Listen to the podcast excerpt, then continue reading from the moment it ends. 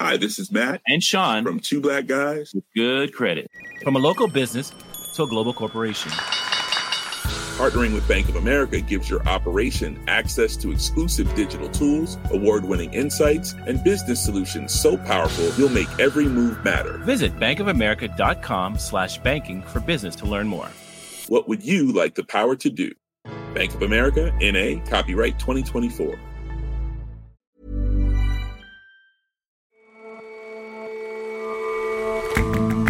Hello and welcome to The Intelligence on Economist Radio. I'm your host, Jason Palmer. Every weekday, we provide a fresh perspective on the events shaping your world.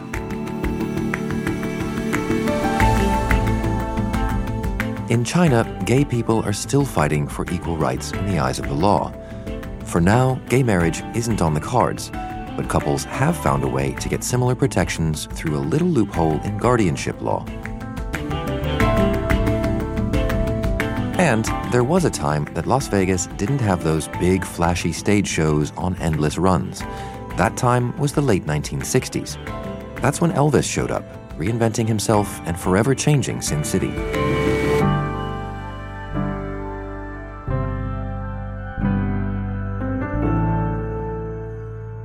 But first,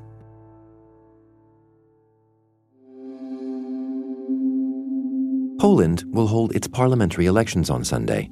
Voters are poised to re elect a party currently leading one of the most illiberal governments in Europe. The Law and Justice Party pitches itself as a bastion of Catholic values, battling elite secular liberals. It's hobbled institutions such as the judiciary and the state broadcaster and met fierce resistance from the European Union. The party has been rallying hard in the run up to the vote. Its leader, Jarosław Kaczynski, told supporters they must fight to the very end. He's promised to keep feeding voters a steady diet of lavish handouts and social conservatism. Since Law and Justice came to power in 2015, activists have protested against the party's hard line on freedoms such as gay rights.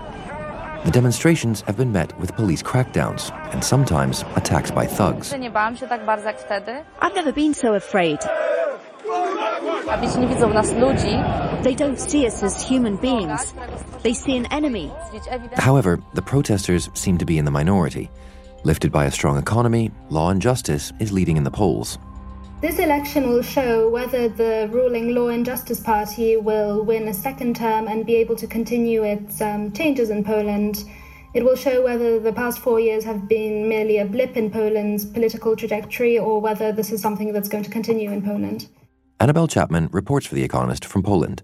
When communism collapsed in Central and Eastern Europe in 1989, there was the idea um, that liberal democracy will be the dominant and eventually the only form of government. And um, for many years, Poland was going in that direction. It had a peaceful, successful transition from communism towards democracy, a market economy. It joined European, the European Union and NATO.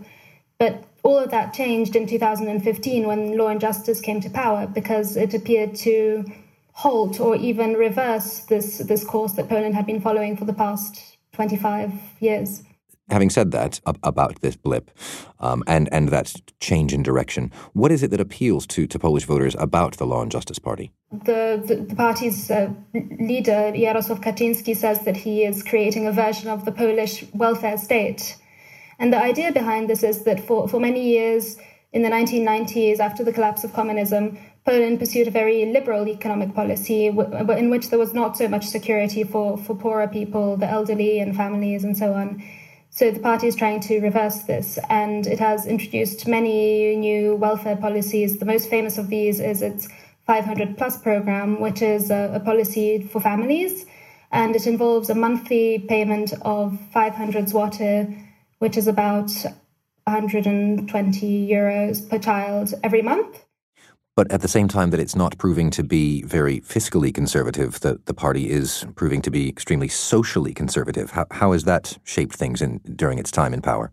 So, I mean, this is the other side of, of Law and Justice's its, its program, basically, alongside the the economics, which is a bit sort of left wing inspired, you could say. The other side of this is the social conservatism. So the party has presented itself as the defender of the Polish family, by which it understands that as a, a very traditional family two parents, man and woman, and several children. The, its target this year in recent months has been gay people, with the party's leader presenting homosexual relationships and as, as, a, as, a, threat to the Polish family.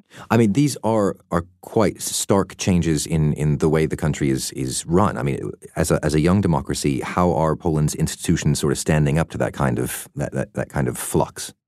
I mean, the since coming to power in 2015, the governing party has expressly, sort of deliberately targeted these institutions. So, first of all, there was the public media with the, the government um, changing the heads of the public television and radio broadcaster. And then they moved on to the also the Constitutional Tribunal, which is the, the body that reviews whether legislation is constitutional. And more recently, they have targeted the Supreme Court. So, consciously going for the top judicial organs with the intention of controlling them. Well, what, has been the reaction to that? That kind of, you know, getting, getting its banners out and adjusting the institution. So the the reaction among Polish people has been extremely polarized. The country is split between supporters and opponents of the government. So there has been a part of the population that has protested against all of these changes. There were demonstrations in Warsaw in which people were standing outside the Supreme Court holding candles in the night and singing the national anthem, and it was all sort of very moving. But a lot of the country was not there. And it seems that, um, that some of these questions, like judicial independence and the rule of law, law, are pretty abstract to most of the population, and that the message they're getting is really about how the ruling party has improved their lives through its new welfare programs. But for these people who have been demonstrating or who object to the direction the country is taking, what option do they have in these elections? What does the opposition look like? The opposition is divided. There are three main blocks which didn't manage to agree on a coalition together before these elections. The, the strongest opposition force is the centric Civic Platform Party, which is Donald Tusk's former party, which is quite moderate, pro European. So they are quite far behind in the polls, behind the Law and Justice Party. And then the second block is the agrarians, the, the Farmers' Party, and then there's also a left wing um, alliance. So, one of the changes we could see this weekend is that the, the left could return to parliament. And this would be important because it would get issues such as environmentalism, women's rights, gay rights into the parliament. But but even with a resurgent left, it seems clear from the polls anyway that, that Law and Justice stands to, to be in a position of, of some power come come the election. How do you think that that looks then for, for the next term in Poland and indeed uh, from, from further afield, from abroad?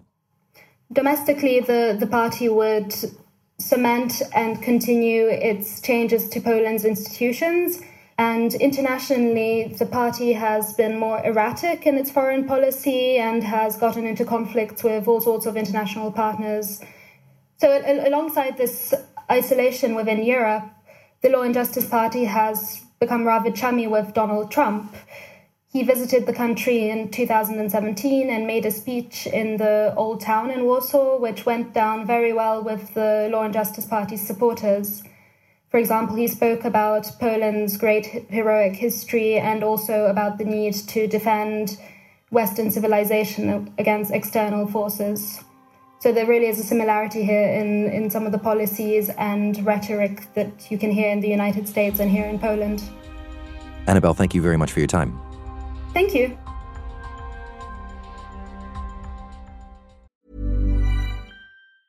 Hi, this is Janice Torres from Yo Quiero Dinero. From a local business to a global corporation, partnering with Bank of America gives your operation access to exclusive digital tools, award winning insights, and business solutions so powerful you'll make every move matter. Visit bankofamerica.com slash banking for business to learn more. What would you like the power to do? Bank of America NA, copyright 2024.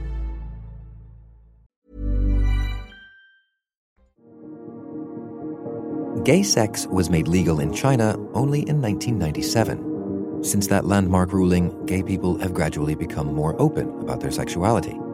But those campaigning for greater equality have to tread carefully. China's Communist Party is suspicious of anyone asking for rights.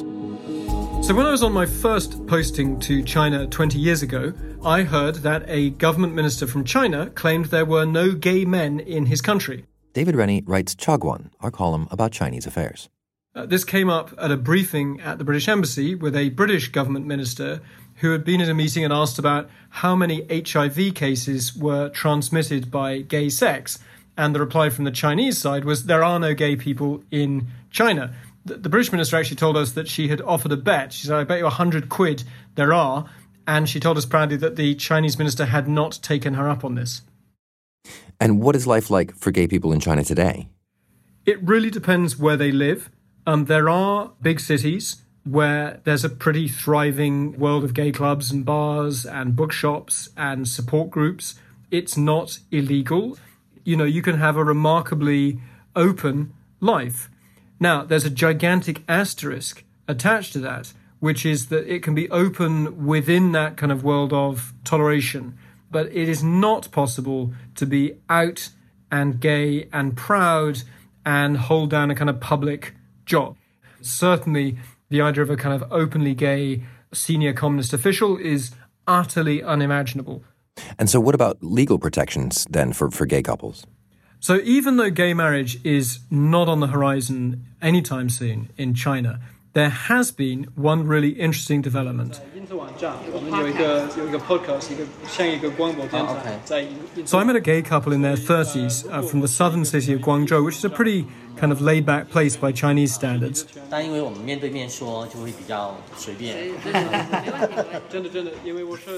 One of them, Peng Yanze, he's actually he's an activist for gay rights at an NGO down there. And his boyfriend, Yang Yi, we met in a coffee shop. They're absolutely openly, kind of very cheerfully a couple that we, we met and they were sitting on a sofa together and making jokes at each other's expense, but kind of affectionately. But, you know, it, it also gets serious because they're talking about how they have friends who are progressive lawyers who started talking about an article in Chinese civil law that was essentially devised for elderly people, maybe if they get dementia or who need to go into hospital and don't have any relatives. They need someone to be the next of kin.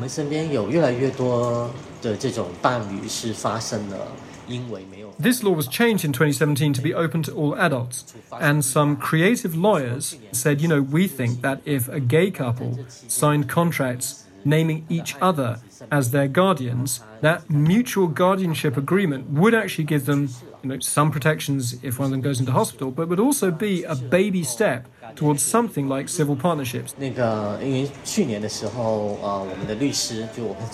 So we've now seen over the last year or so a few dozen cases of these gay couples finding friendly notaries uh, who've allowed them to sign a contract together. And what's been really interesting is, as they told me, this has been written about a bit in the Chinese state media. And it hasn't yet been shut down by the government. And so, how do you think the, the Communist Party feels about this uh, essentially exploitation of, of a loophole? Well, uh, if you're an optimist, you look at the fact that state media, which takes its orders from Communist Party censors, has actually printed quite a few pieces positively reporting that there have been gay couples signing these mutual guardianship pacts in places like Beijing and Guangzhou and other cities. So that's a good sign. I mean, one of the real dilemmas for gay rights groups in China is that for the Communist Party, the bit of gay rights group that is scary is actually rights group, probably more than gay. They just don't like civil society organizing and demanding rights. And one of the really interesting things is that when I interviewed Peng Yanze and Yang Yi, who are, as I say, kind of openly and cheerfully gay, part of them knows when they look at other countries with gay marriage that the more couples that sign these pacts and make it look like a, just a, a normal part of life, but they are also very conscious that if it's talked about too much and it gets kind of thrust in the government's face, and certainly if it gets presented as a kind of issue of human rights, then it could just all get shut down. So that's the kind of dilemma that faces all gay rights groups in China. So, so it's not like a, a, sort of uniform march to acceptance that we've seen, for example, in the West, but the attitudes clearly seem to be changing somewhat, at least. That's right, and it, and it's very striking that the most successful, high-profile gay rights groups that seem to be reasonably tolerated involve the parents of gay and lesbian kids talking about coming to terms with the shock of discovering their kid is gay. And I went to a meeting of one of these support groups in Beijing, and there were a bunch of kind of beautifully dressed middle aged ladies talking about how they had realized their daughters were lesbians and kind of dabbing their eyes with handkerchiefs and telling their stories.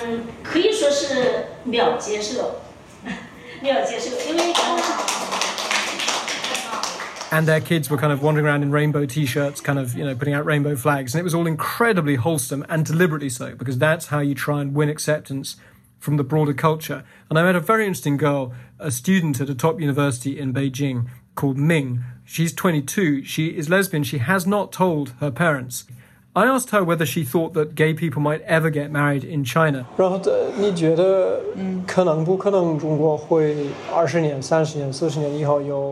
she had a very interesting take that it's just generational. People who was born in that people born in the 1960s just cannot accept it.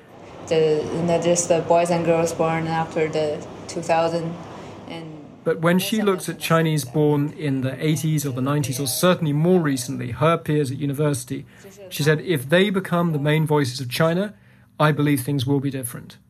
Well, I mean, one step at a time, I suppose. At, at least the party seems to to admit, to accept that, that gay people exist now.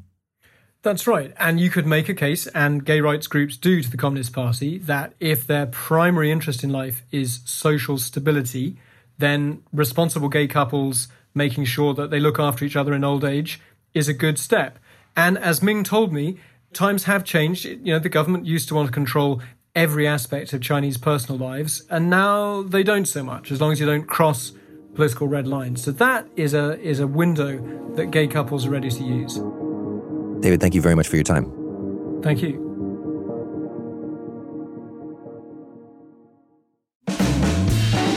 Sometimes two great things are even better together peanut butter and jelly, Fred and Ginger, Batman and Robin, Elvis and Vegas.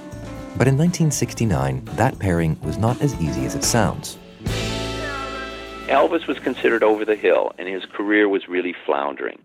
Richard Zoglin is a longtime culture correspondent for Time magazine and the author of a new book about Elvis's time in Sin City. He had come back from the Army in 1960, and suddenly his manager, Colonel Parker, decided he would do no more live performing. He would only make movies and recordings. During the entire 1960s, except for a couple of benefit concerts, he was just making those movies, which were getting worse and worse the pop songs he was recording were not making the charts anymore by the late 60s. He was bored and frustrated, and he wanted to get back to live performing. Things weren't much better for Las Vegas. In the early 1960s, Frank Sinatra and the Rat Pack drew crowds, crooning at intimate nightclub shows. But the rock revolution and counterculture protests started to make Vegas look a little dated. Suddenly, Vegas was not so cool anymore. The rock groups were not coming to Las Vegas. The younger generation was not interested in Las Vegas. Then the nightclub era was kind of fading out. And so Vegas was starting to wonder what it was going to do to stay relevant. Well, it's one for the money, two for the show. Three to get ready now. It was actually a perfect marriage. Elvis, when he arrived at Vegas, he was a man in need of redemption. Emily Bobrow writes about culture for The Economist. You know, Vegas really needed a new business model. And Elvis was really excited to be returning to the stage and performing for a live audience. It had been so long since he actually had an opportunity to be in the midst of his fans.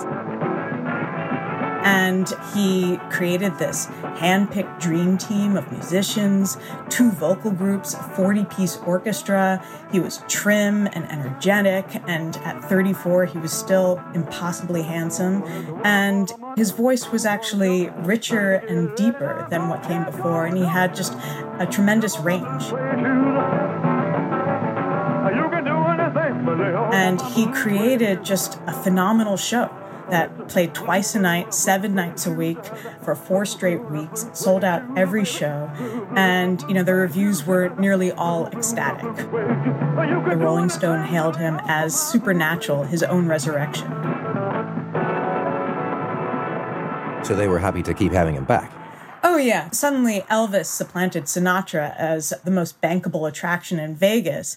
And he returned to Vegas twice a year for seven years and always to sell out crowds. Entertainers were still often loss leaders, and Elvis made a profit despite earning a record breaking $125,000 a week. But that kind of work ethic couldn't carry on forever. Well, the crazy schedule of four straight weeks, two shows a night, was pretty relentless. And by 1971, Elvis was looking tired and heavy. The constant performing and the late nights and the relentless time in an entourage of sycophants, you know, basically contributed to his mounting drug use. And he needed pills to stay up and pills to go to sleep. His days would start at 5 p.m. with a breakfast of a Spanish omelet and a pound of bacon. And, you know, his weight started ballooning and he started to gradually deteriorate. By 1975, he needed a chair on stage. He was basically phoning it in. He had become a parody of himself before he died in Memphis from a drug overdose in 1977. And what do you think his legacy is, both personally and, and for Vegas itself? He was a remarkable performer. He really knew how to work a crowd. He had an incredible range. He could cover any number of genres of music. He also proved that, you know, families from the heartland who would come to Vegas for their once a year vacation were ready to listen to all sorts of different types of music. People who weren't necessarily Vegas gamblers, high rollers. They were people who maybe had never been to Vegas before. And that was the new kind of audience that Vegas would eventually discover in its own reinvention a couple of decades later when Vegas was reinvented with the sort of theme park hotels and the big Cirque du Soleil extravaganzas. And now you can see all sorts of rock and pop performers Lady Gaga, Aerosmith, Sting doing Vegas shows. I think that all began with Elvis Presley. The things that we two could plan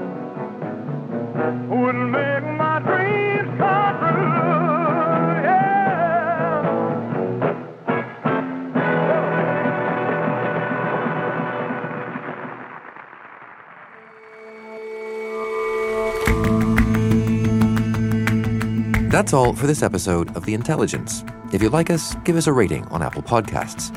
And you can subscribe to The Economist at economist.com slash radio offer. 12 issues for $12 or £12. See you back here on Monday.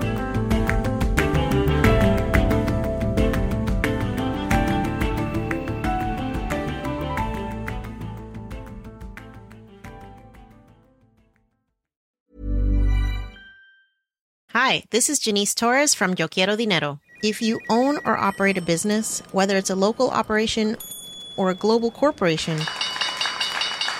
partnering with Bank of America could be your smartest move. By teaming with Bank of America, you'll enjoy exclusive digital tools, award winning insights, and business solutions so powerful you'll make every move matter. Position your business to capitalize on opportunity in a moment's notice. Visit bankofamerica.com slash banking for business to learn more. What would you like the power to do? Bank of America NA, copyright 2024.